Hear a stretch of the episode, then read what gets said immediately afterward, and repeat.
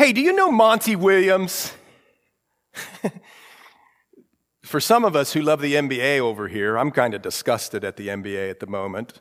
They're creating a super team in New Jersey and it's driving me nuts. But anyway, you know who Monty Williams is? Monty Williams was a great basketball player for the University of Notre Dame, or Notre Dame University, or college, or whatever it's called, for Notre Dame. And he became an NBA player. And so you know what NBA players get a lot of, right? Money. Very wealthy guy, of course. He played five NBA teams from 1994 to 2003. Monty Williams. Then he became a coach, assistant coach, associate head coach, and a head coach. He was the head coach for the New Orleans Hornets or Pelicans from 10, 2010 to 2015. He was on the uh, United States national team and as, assist, as an assistant under Mike Krzyzewski of Duke. He's worked for, as a vice president for the ba- basketball operations for the San Antonio Spurs. And just recently, he was hired as the head coach of the Phoenix Suns, Monty Williams. He's got five beautiful kids. Wonderful guy. And he's a Christian, born again believer. In 2015, 2016, he was the assistant head coach of the Oklahoma City Thunder, Monty Williams. Well, on February 10th, I believe it was 2016, might have been 2015, his wife was killed in a car crash when a driver crossed the center lane and struck her car. And apparently, he was going at a high rate of speed in the 90s. Monty Williams, a Christian guy, uh, got up at his wife's memorial service, eulogy, and gave a eulogy, of course. And he said these words, and he said them without choking up, which might be more than I can do. He said this Everybody's praying for my family, which is right. But let's not forget there were two people in this situation. And that family needs prayer as well. Our family has no ill will, towards that family. In my house, we have a sign that says, As for me and my house, we will serve the Lord. We can't serve the Lord if we don't have a heart of forgiveness. That family didn't wake up wanting to hurt my wife. Life is hard, very hard. And that was tough, Monty Williams said. But we hold no, no ill will towards the Donaldson family, and we as a group, brothers united in unity, should be praying for that family because they are grieving as well. We've been talking about a dinner conversation that Jesus is having with a number of different people. When he shows up at a party, he doesn't just sit with one people and be a clique with that person. No, he talks with everybody at the party, the host,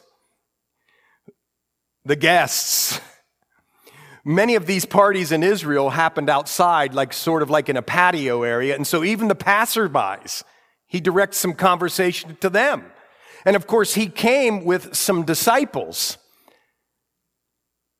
and he talks to them. And so all of his conversation that's recorded there is spiritually provocative. In other words, he provokes people to spiritual things. Jesus doesn't waste opportunities. He's always on mission. I told you or read to you, didn't I, at the beginning of this, the mission of Jesus Christ to save men and women, boys and girls, from their sins.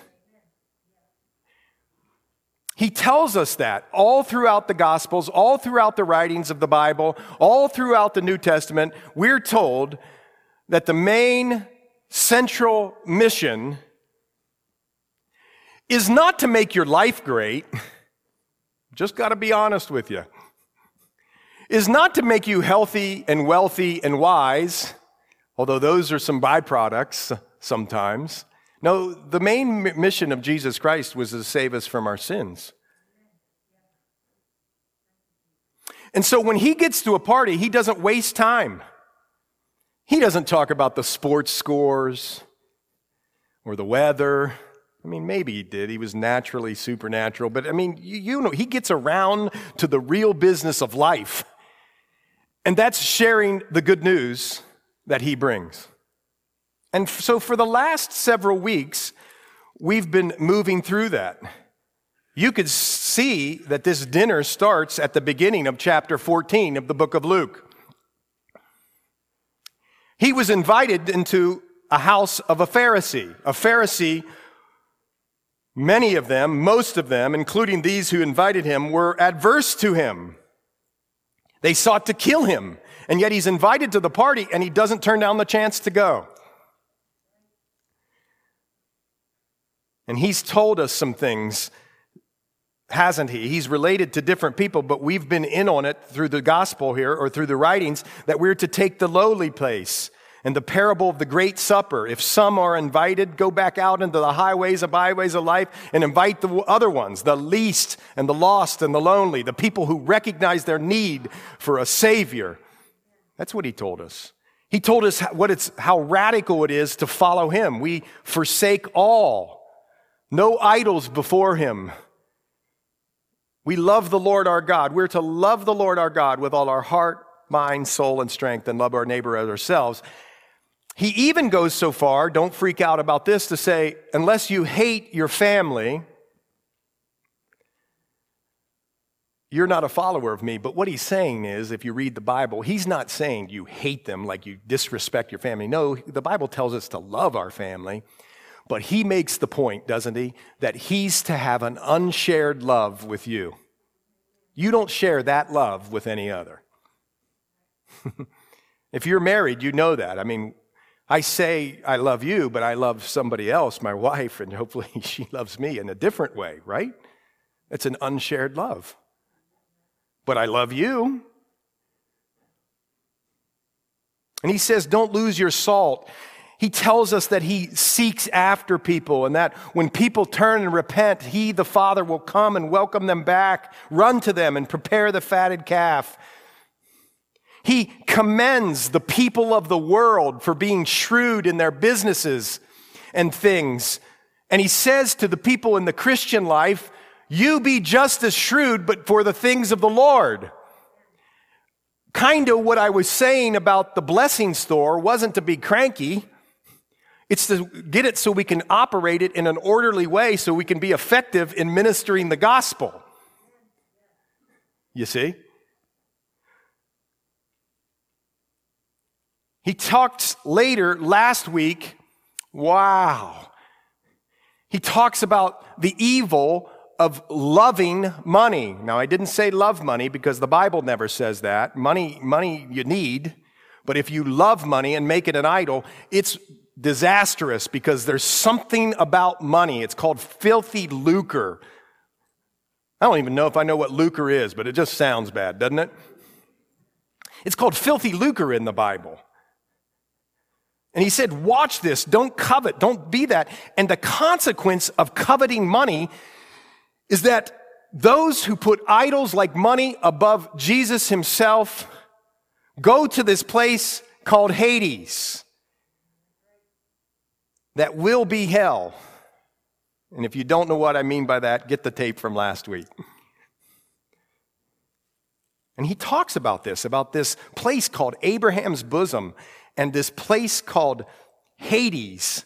And there was a gulf between this place and the Old Testament saints, those who believed God that a Messiah was coming. They went to the place called Abraham's bosom. But the, those who coveted other things and lived their lives for self, they went to the place called Hades. And there was a great gulf between the two. And yet the people in Hades had consciousness. It's not soul sleep, folks. And the Bible tells us in another place that it's once to die and then the judgment. Your fate, so to speak, we don't believe in fate, but you know what I'm saying. Your direction, where you're going to go, Hades or Abraham's bosom, is fixed at the moment you die. There's no purgatory, folks. And that Jesus, when he died, the scriptures tells us he descended. What did he do? He set the captives free in Abraham's bosom. So now the captives, the believers are with Christ, but there's still this place called Hades, the holding place of the dead. This is real, folks. And there's a lot of people in Christendom, you say, my goodness, this guy's full of bad news. There's a lot of people in Christendom who won't teach about this because they don't want to offend you. But it's real. Well, that's where we left off.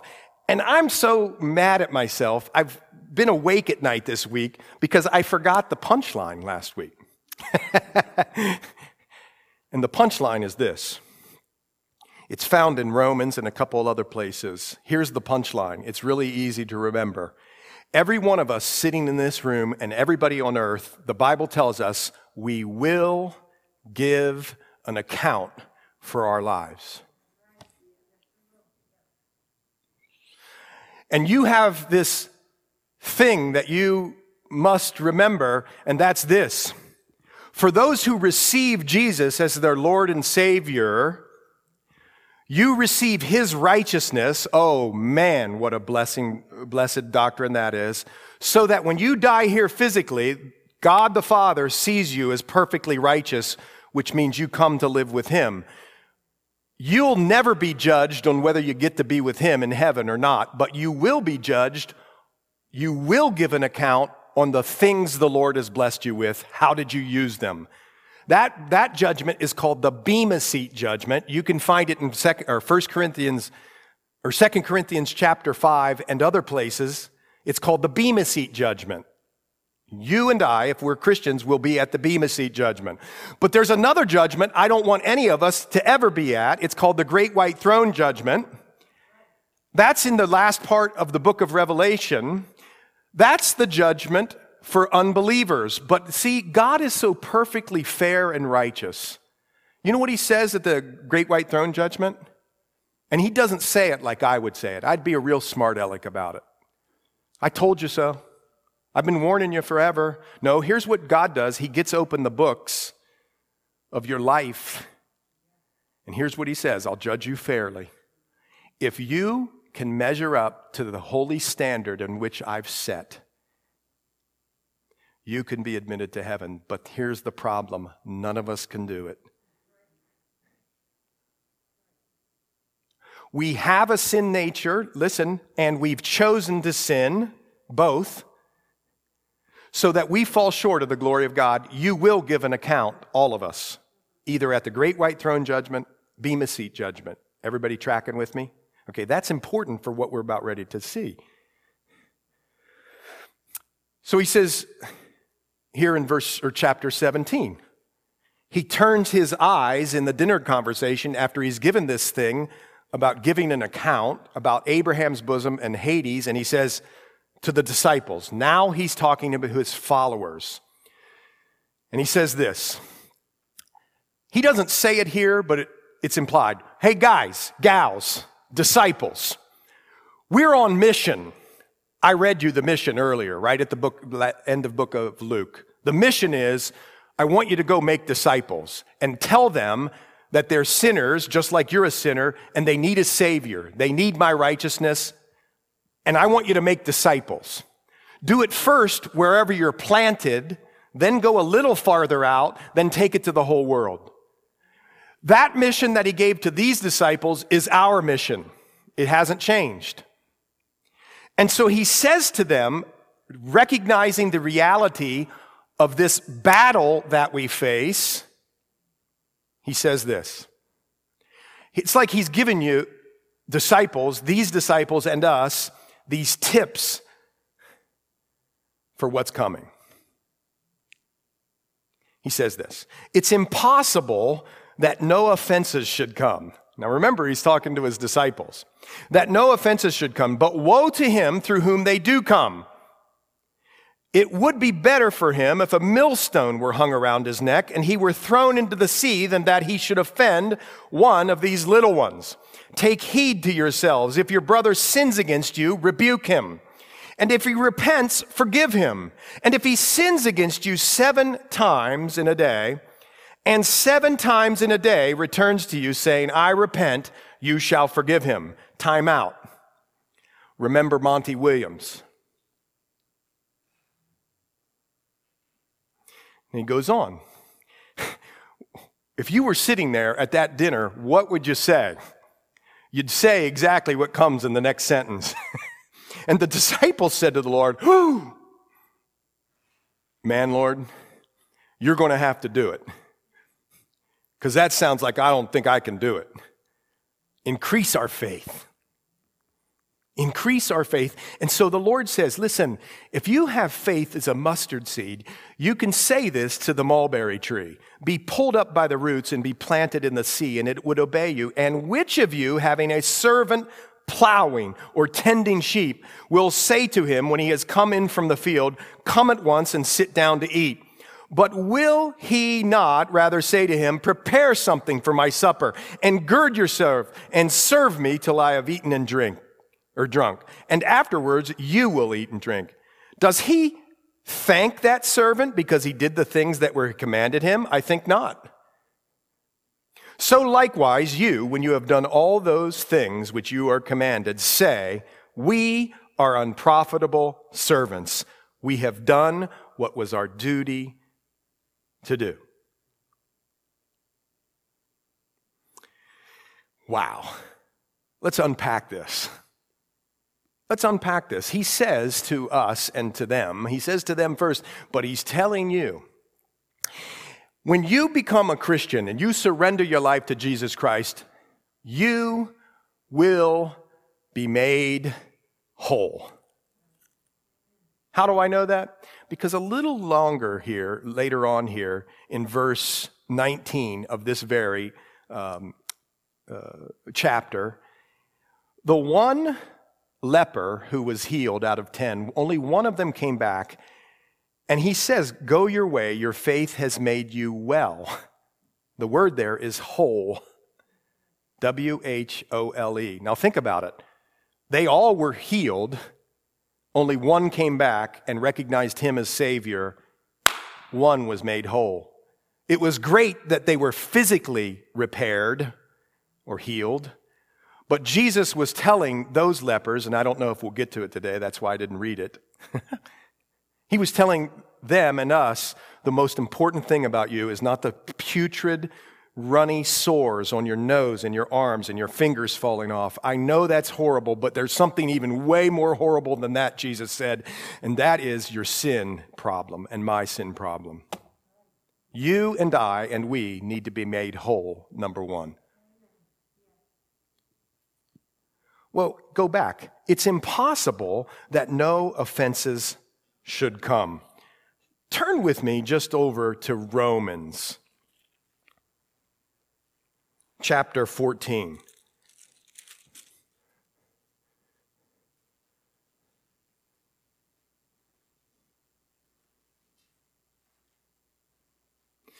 Verse 12. I'll read it to you because I, I read this scripture earlier, just so you know the context. So then each of you are going to give you an account of himself to God. Do you know that? You're going to uh, give an account. If you're hot, somebody can turn on those back air conditioners or open the window and don't feel bad about doing it. That's a hint, I'm hot. but if you're not, that's okay. But listen to this Romans 14, 12. So then each of us shall give an account of himself to God. Do you know that we live in the reality? Folks, if you're here today and you have no idea whether you're going to heaven or not, the Bible says you're going to give an account to God. But hey, folks, if you are here and you know you're going to heaven by the precious blood of Jesus Christ and his resurrection, you're going to give an account. Also, not for entry into heaven, but for the things that you do. But look what he says in verse 13. Don't miss it. Therefore, let us not be judging one another anymore, but rather resolve this, not to put a stumbling block or a cause to fall in our brother's way. Why do you think he's saying that? Because people do it. Which means, I don't care where you go to church or what you do for a job or anything, you're going to get offended. And not only that, you're going to offend others. I might have offended you here today when I was goofing around about the blessing store. I should watch that. I'm serious. I should watch that. I'm by nature a very smart aleck dude. But but but the point is, you're going to get offended, and it, you know somebody might eat your coconut donut in the morning. Somebody might sit in your seat here at the church. Somebody might not smile at you, but maybe even worse. Somebody may gossip against you, stab you right in the back. Maybe it's here in the sanctuary, or maybe it's at the church at large, or maybe it's out in the world. Listen, offenses are coming. That's what he's telling his disciples. You're going to be offended. If you think that you surrender your life to Jesus Christ and now you can just sit on the couch and all your ducks are going to be in a row for the rest of your life, well, you got another thing coming because the Bible tells us we're now in a war. And we're in a war for the souls of men and women, boys and girls. And this can be offensive. Hey, by the way, do you know this? That the Bible tells us that Jesus, in a good way, can be an offense. The word there means stumbling block. Jesus can be an offense. Why can Jesus be an offense? Jesus can be an offense because when the gospel is preached, it's offensive to people. You know why it's offensive? Because before you come to know the Lord, you know what you say to yourself? Well, I'm not so bad. I didn't do like others did in heinous war crimes, or I'm not a serial murderer, or I haven't committed a sex crime or anything. I'm not so bad. And so, at your humanness, the gospel strikes. And many people don't want to humble themselves. Bible says God gives grace to the humble but opposes the proud and say, I need a savior. Thus, Jesus becomes a stumbling block. The Bible tells us that in several places. It also said it's a stumbling block to the Jews. Remember that? Okay, you, you understand. The word here, offense, stumbling block, like a stick that set the trap. You know, when you put the stick in and the trap comes? That's what this word means. It can be a good thing, but it also can be a bad thing. Uh, there are several places that tell us about this being a stumbling block to others, or offenses can come to others, even in the church. Do you know that even in our liberty, we all love to read the doctrines of liberty in the Bible. You, you read in 1 Corinthians 8, you read in 1 Corinthians 10. You read in the Romans uh, areas about the liberty, the law of liberty. Now that I'm a Christian and I've received the grace of God, I have liberty to do this or to do that. I'll give you a couple buzzwords here. Drinking. That's a huge one in the Christian church. Big debate about whether I can drink or not. Dancing used to be, right? Baptist church. Oh, I know one thing. We square danced here two Christmases ago. So we ain't against it. But anyway, but, but right, dancing, wear your hem, what the people wear, all these sorts of things. And, and, and, and, and Jesus tell, or, or excuse me, Paul tells us through the uh, scriptures in the New Testament, he said, watch out, folks, if you have liberty in an area. I'll bring up one right now. You'll all hate me for it. Masks. It's dividing the church. So dumb. I'm more tied to this little thing than I am my love for you as a friend. That's what the Christian church has been screaming through masks to me. I'd wear a bunny suit up here if it meant I could be with you guys. And I get it, I, I understand the issues, but here's the point Paul tells us take heed lest your liberty in Christ be a stumbling block to anybody else. Now, think about that. I have the liberty to eat this certain type of food. You're convicted that we shouldn't eat that type of food. I come over to your house, I pound my fist on the table and say, Serve me the food, brother. We can eat that stuff. Or do I say, Man, if that's going to stumble you, Ah, That's no problem. I won't eat it. That's what Paul is saying. It can be a real stumbling block, your liberty. Is everybody tracking with me? How about this? How about this? In 1 Peter 2 8, it talks about being disobedient to the word as a stumbling block in the church. I'll give you one example gossip. Is gossip big in the church? Yep. Is it a sin? Uh huh. The Bible says that gossip can be a stumbling block for the other people you're gossiping with. Of course, it's the person you're aiming the gossip at. That really stumbles because it hurts. You're wounding them. But the people who are around you going, yeah, yeah, yeah, you're stumbling them too. So, what I want you to see here, and we could go on and on, there's other stumbling blocks. It doesn't say this in James 3, but your words can be a stumbling block to people. It can, you can set a fire in people's lives through the words that we say to people. I better watch it up here, huh? I better watch it up here in the announcements. But you see it?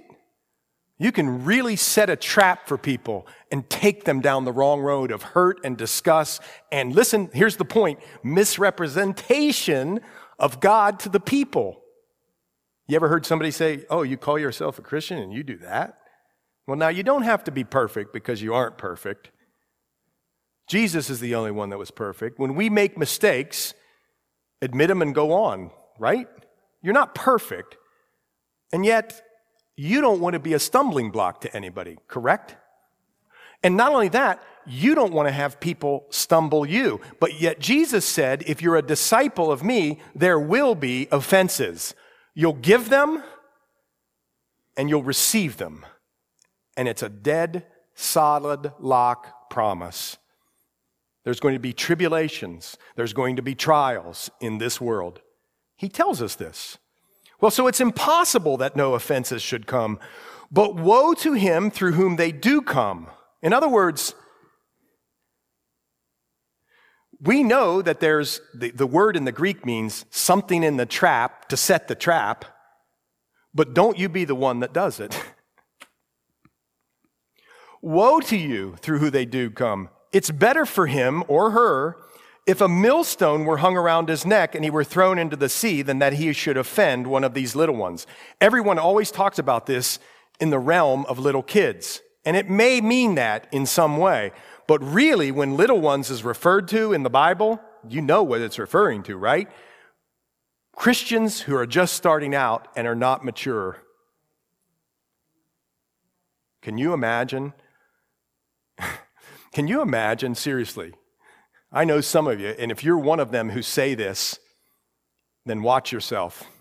Can you imagine if you saw me coming out of Duffy's beer joint with, you know, four cases of beer on a Friday night or, and, and, and vodka?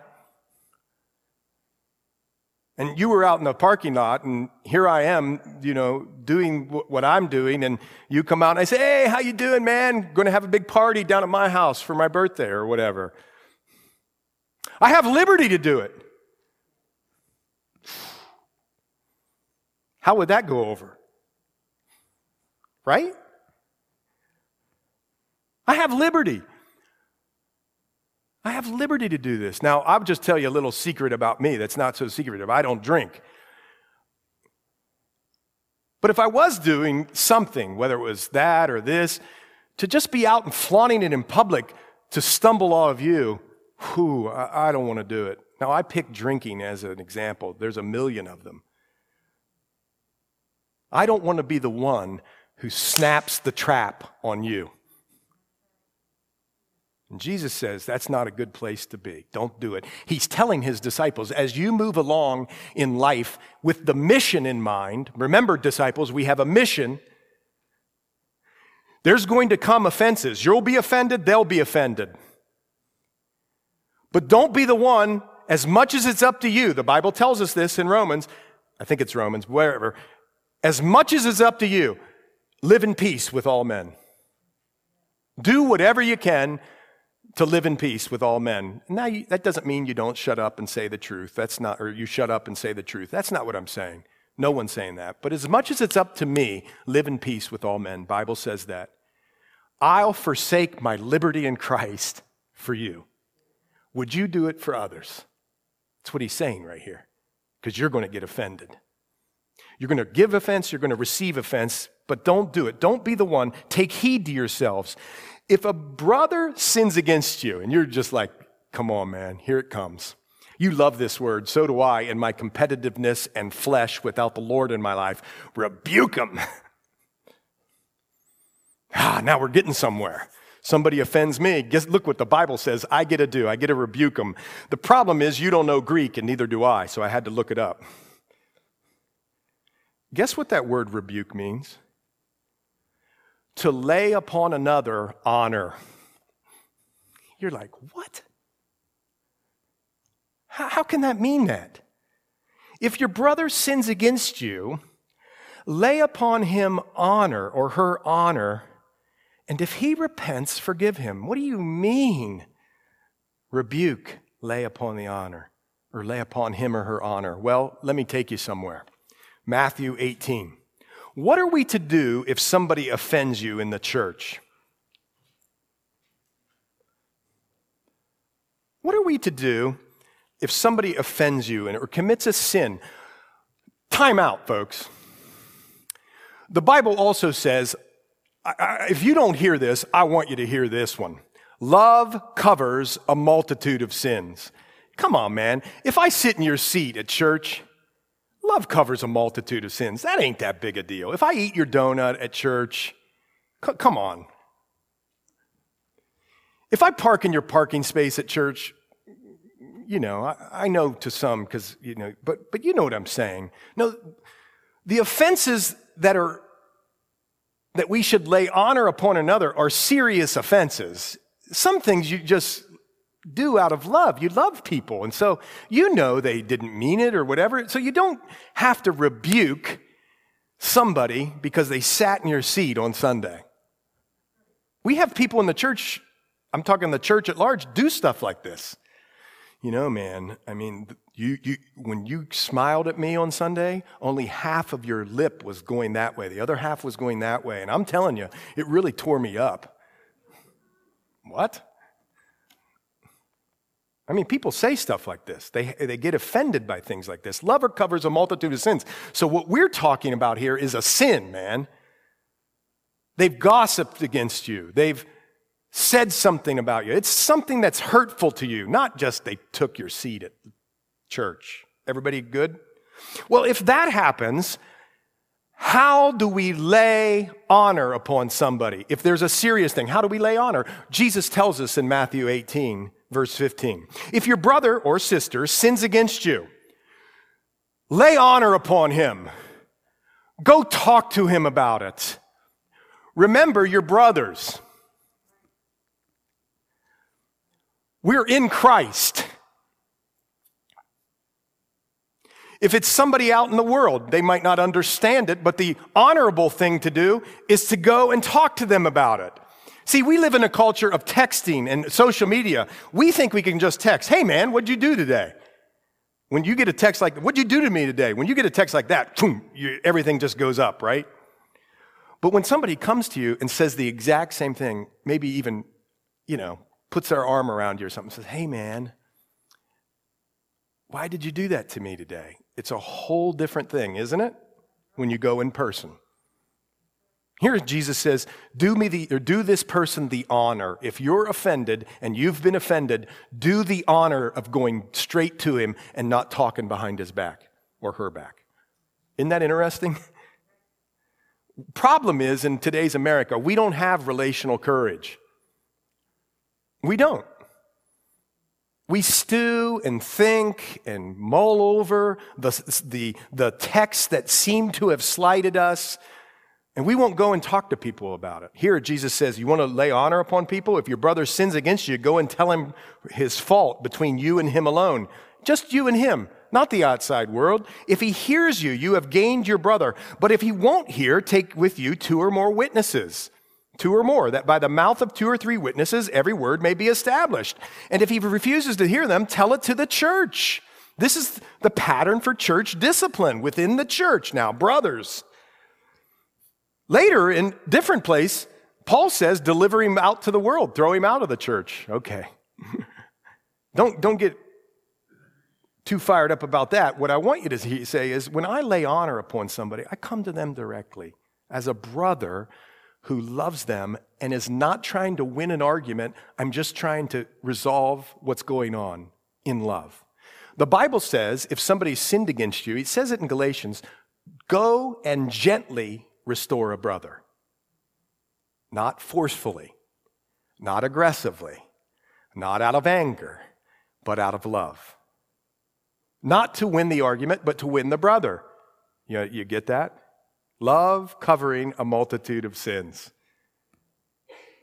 What should we be doing to rebuke other people? Lay honor upon them by doing them the right thing and going to them directly, not through text, not through DMs, not through emails, face to face. Okay? So, if your brother sins against you, rebuke him. And if he repents, forgive him. You know what one badge of the world is? Come on, folks. Retaliation. Just watch an NBA game or an NFL game. It's the, you know, I mean, what do they do to each other? They hit each other and they talk trash and they act like they're real tough after they make a basket. I, dude, the other team's going to make some baskets too or a dunk. Relax. It's all about retaliation and retribution. If the world's badge is retaliation, see, the Christian's badge is forgiveness. You want to do an immediate check on your Christianity? Think about how forgiving you are. Because here the Bible says, if he repents, forgive him, and you go, okay, that's cool. But if he sins against you seven times in a day, and seven times in a day returns to you saying, I repent, I don't have to do that, right, Lord? And the Bible says, You shall forgive him. If he does it seven times, you say, you know, one of the disciples said, wait a minute. Seven times? Like, like, okay, I'll just go to seven and I'll quit. And Jesus said, no, no, no, no, no, no, no, no, no. 470. Just, you have to be willing to forgive. Why is that, by the way? What happens if they're sinning the same thing? Forgiveness, forgiveness, forgiveness, forgiveness. You say, well, they don't seem repentant. Well, that ain't up to you. That's up to Jesus. He's the one that knows the heart. Now, by the way, time out for a second. Let's come out of the sermon in a minute, for a minute. Are you allowed to set boundaries with people? Oh, yeah, of course. Do you need to be safe with people? We're not talking about abuse here or anything like that. If you're being abused and that sort of thing, get out and get safe. So, so just so you know, we're not talking about that. We're talking about the normal sins and slights of life. Okay? Here, Seven times? Because the rabbis used to teach if you forgive three times, you are a perfect person. Jesus said, "Now double it, add one for the number of perfection. The apostles said, Well, that ain't good enough for us. What about, can we just do seven? No, Jesus said, You just keep forgiving. Here he says, if he sins against you seven times in a day and seven times a day return to you, I repent, you shall forgive him. Now, what is forgiveness? Let's talk about it. If you've been slighted or offended, and somebody comes to you and they don't say, I'm sorry, by the way, don't say you're sorry. Because when you say you're sorry, there's always a but with it, which means you're not really sorry. Ask for forgiveness. I did this and I'm asking you for forgiveness. When we forgive somebody, you know what we're doing? We're surrendering our desire to get even with the one who hurt us. We're, desi- we're, we're, we're surrendering that. There is some righteous anger that might come initially in these things, but what happens is if it's not righteous, you can tell it because we start to develop negative attitudes towards the offender. Now, wait a minute, time out again. Think Monty Williams. Ephesians 4 31 through 32 says this listen to this. And it's in the context of unforgiveness or forgiveness. Let all bitterness, wrath, and anger, clamor, and evil speaking be put away from you with all malice. Malice means thinking about it beforehand. You know that thing. When somebody slights you, they sit in your seat at church, you're like, Okay, you did it once. I'm going to file it away and I'm going to get you. That's malice. And you're lying if you're saying you've never done that. You ate my donut. I'm going to spit on it next time. It says, then, be kind to one another instead of that, tenderhearted, forgiving one another. Listen, here it, here it comes. Here's the key. Even as God in Christ forgave you. Even as Christ forgave you, or God in Christ forgave you. The, the phrase there in Ephesians 4 is I want you to be a continual, habitual forgiver. That's what the Greek means. Colossians 3:13 says bearing with one another and forgiving one another if anyone has a complaint against another, even as Christ forgave you, so you must also do. Now listen, you're thinking, "Hold on. You started us out in Palm Sunday. I want some Palm Sunday stuff, man." There couldn't be anything more Palm Sunday-ish than this. Because all of your life in every area of your life, the answer to the problem is the cross of Jesus Christ. And Jesus knows you're going to go preach it, the cross. But one of the things that you must do to be a disciple of the preaching or, or, of Jesus through the preaching of the cross is you must wear the cross. You must die to self. And that takes a spirit of humility and pride.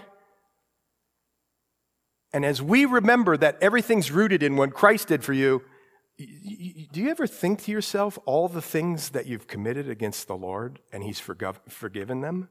Oh my gosh. Astounding. You know what we do in forgiveness? We let go of personal retaliation. We don't, we don't put aside receiving restitution, folks. You can still forgive and receive restitution. Somebody ran through your car and it was your only car. I forgive the person, but I mean, you're going to take the insurance money, right? You don't reject restitution. You don't even reject the consequences in the law if somebody does something really serious to you, like Monty Williams. But he forgave. The guy still went to court, folks. So the Bible here is calling us to forgive as God forgives. And the Bible says that God remembers your sins no more. Now, am I telling you to forgive and forget? That's not what I'm telling you. What I am telling you, though, is because I don't think you can forget, to be honest with you. But what I am telling you is the forgiveness of the Lord doesn't hold our sins against us. So when you forgive somebody, you've given up the right to punish them, Actually, you didn't have the right to punish them, but you know what I'm saying. To retaliate and all those negative feelings. And you're also saying, I'm not going to count that against you anymore. I'm just going to leave it up to the Lord. The verb for forgive, you might be saying move on, but I don't think so. And the reason I don't think so is because people are jammed up in forgiveness and unforgiveness. We have a tough time both giving forgiveness and receiving forgiveness, if that makes sense, right? When we're the offender, we have a tough time admitting it. When we've been offended, it's very difficult uh, for us to then go and, uh, uh, you know, to forgive somebody else. It's very, very hard. But the, the verb says this to pardon, to remit as an offense or debt, to overlook an offense, to treat, treat the offender as not guilty. The proper phrase is to forgive the offense. This is what it means in the Greek to send it away, to reject it, not to impute it to the offender, not to count it against him. Now, listen to this. The definition of forgiveness in the Greek just begs the question is there somebody you need to forgive? Is there somebody you need to ask for forgiveness from? As Paul said, I read it to you earlier, we should be habitual forgivers. One pastor said this, his name's H.W. Beecher. He said this about forgiveness Every man or woman should have a fair sized cemetery in which to bury the faults of his or her friends. That's the Christian. Spurgeon said it this way. He said, Forgive and forget. I don't know that you can forget. But when you bury a mad dog, don't leave his tail above the ground. There's no point in burying a tail or a hatchet if you're going to put a marker up to mark the site, right? As in burying the hatchet. Forgiveness. It's central to the Christian theme. And as you become children of God, guess what? You begin to look like God. You're, he's the vine, you're the branch. You're receiving life from Jesus, who's the ultimate forgiver. He died for us. well, go on. You say, please, go on. Well, I can't quite go on yet because I know there's one question you're all asking yourselves. And here's the question. Yeah, okay, you're all saying it. I know you were saying it because I say it. Yeah, okay, if somebody repents, okay, I'll forgive them. That ain't the whole story. What happens if somebody doesn't repent? Are you still able to forgive? Should you still forgive? Well, do you know the story of Joseph in the Bible? Do you know that story? Joseph sold into slavery, thrown down a pit, left to die by his very brothers because they were jealous because dad loved them more than uh, loved him more than they. In fact, got a really cool coat for his birthday and they couldn't handle it. And he gets sold into slavery and taken down into Egypt and he becomes a real prominent person in the cabinet of Pharaoh, like a right-hand person. And through a number of circumstances, you know the story, the brothers and the family need to go down into Egypt. They think the brother's dead. Dad thinks the brother's dead. They go down into Egypt because there's a famine and they need some food and they go into Pharaoh's court and you know the story. Finally, Joseph's brothers figured it out. Uh, he, they were told that this one who holds their life, so to speak, in their hands is their brother. And what do they become? They become really fearful. And Joseph says to them, Hey, don't be afraid. And here's something really important that you need to know on forgiveness. Am I in the place of God? Joseph had forgiven his brothers, and they never repented. Am I in the place of God? And in Romans 12, 19, it says, Don't take revenge, my friends. Vengeance is the Lord's. You need to know this doctrine. I need to remember this doctrine that it's the realm of God, the Father, to give revenge or to uh, give retribution or to judge people. It's not my job or your job. So before his brothers had gotten here, listen to this. Somehow, some way, Joseph had settled it in his heart. Many people nowadays would hold this grudge for 30, 40 years or more. He says, Hey, don't be afraid. I'm not God. He recognized that God had the authority in the area of judgment. Can, here, here's the question we're trying to ask or answer. Listen, listen. Am I able to forgive? Should I forgive people who don't repent? I believe the answer is yes. You know one thing. You know that God is judge. But then Joseph knew something else. It's a very famous scripture. You know it. That God was in control of his life, not his brothers, not his dad, in fact, Joseph says to his brothers, You folks intended this to harm me, but God intended it for good to accomplish what is now being done.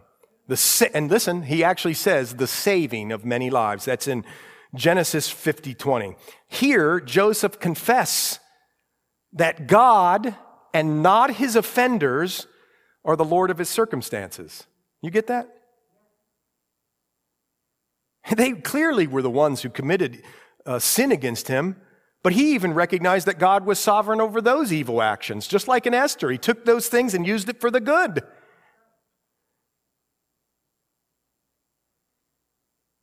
Hebrews 12 7, you can look it up after the service.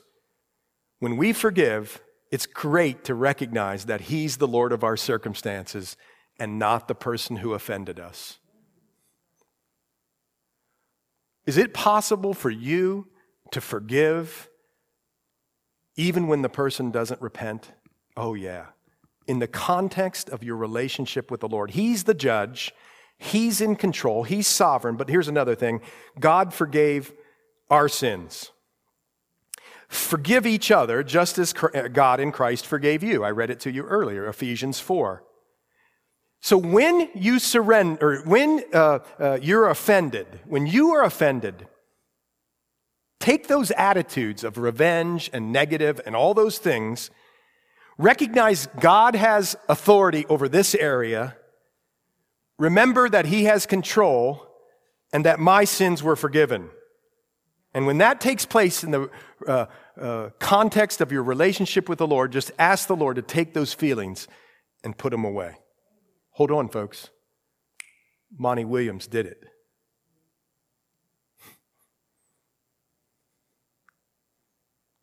Now, listen, just another sidebar.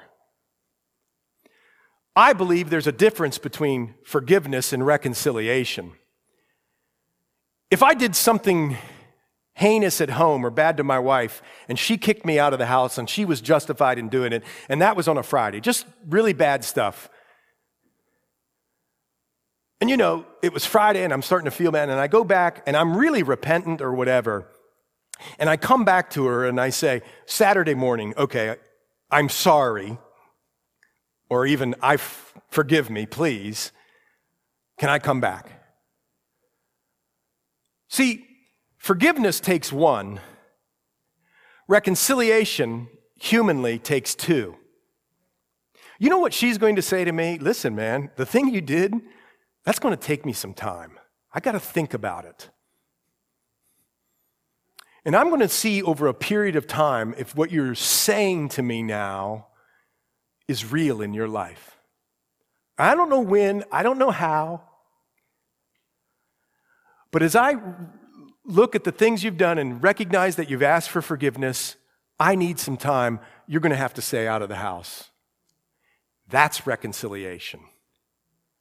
But still, in the context of her relationship with the Lord, she can still get rid of all the retaliation feelings. You catching what I'm saying? Forgiveness and re- re- reconciliation, two different things. I'm convinced of it. Okay, you're saying, get on with it, bro. Well, I don't know. get on with it? My wife and I used to go to, uh, with the kids every year, every summer, to a Christian conference center in Sandy Cove or Northeast Maryland called place called Sandy Cove, okay? It's a family camp for kids. It's a Christian family camp. It was beautiful because we didn't have any family here in Pittsburgh. So don't don't listen to this if you're one of my children, but we would go and they were little, so we had nobody to watch the kids, mostly her. So we would eat our breakfast in the morning, then they'd have from morning time till noon with their teachers. Oh, it was so great.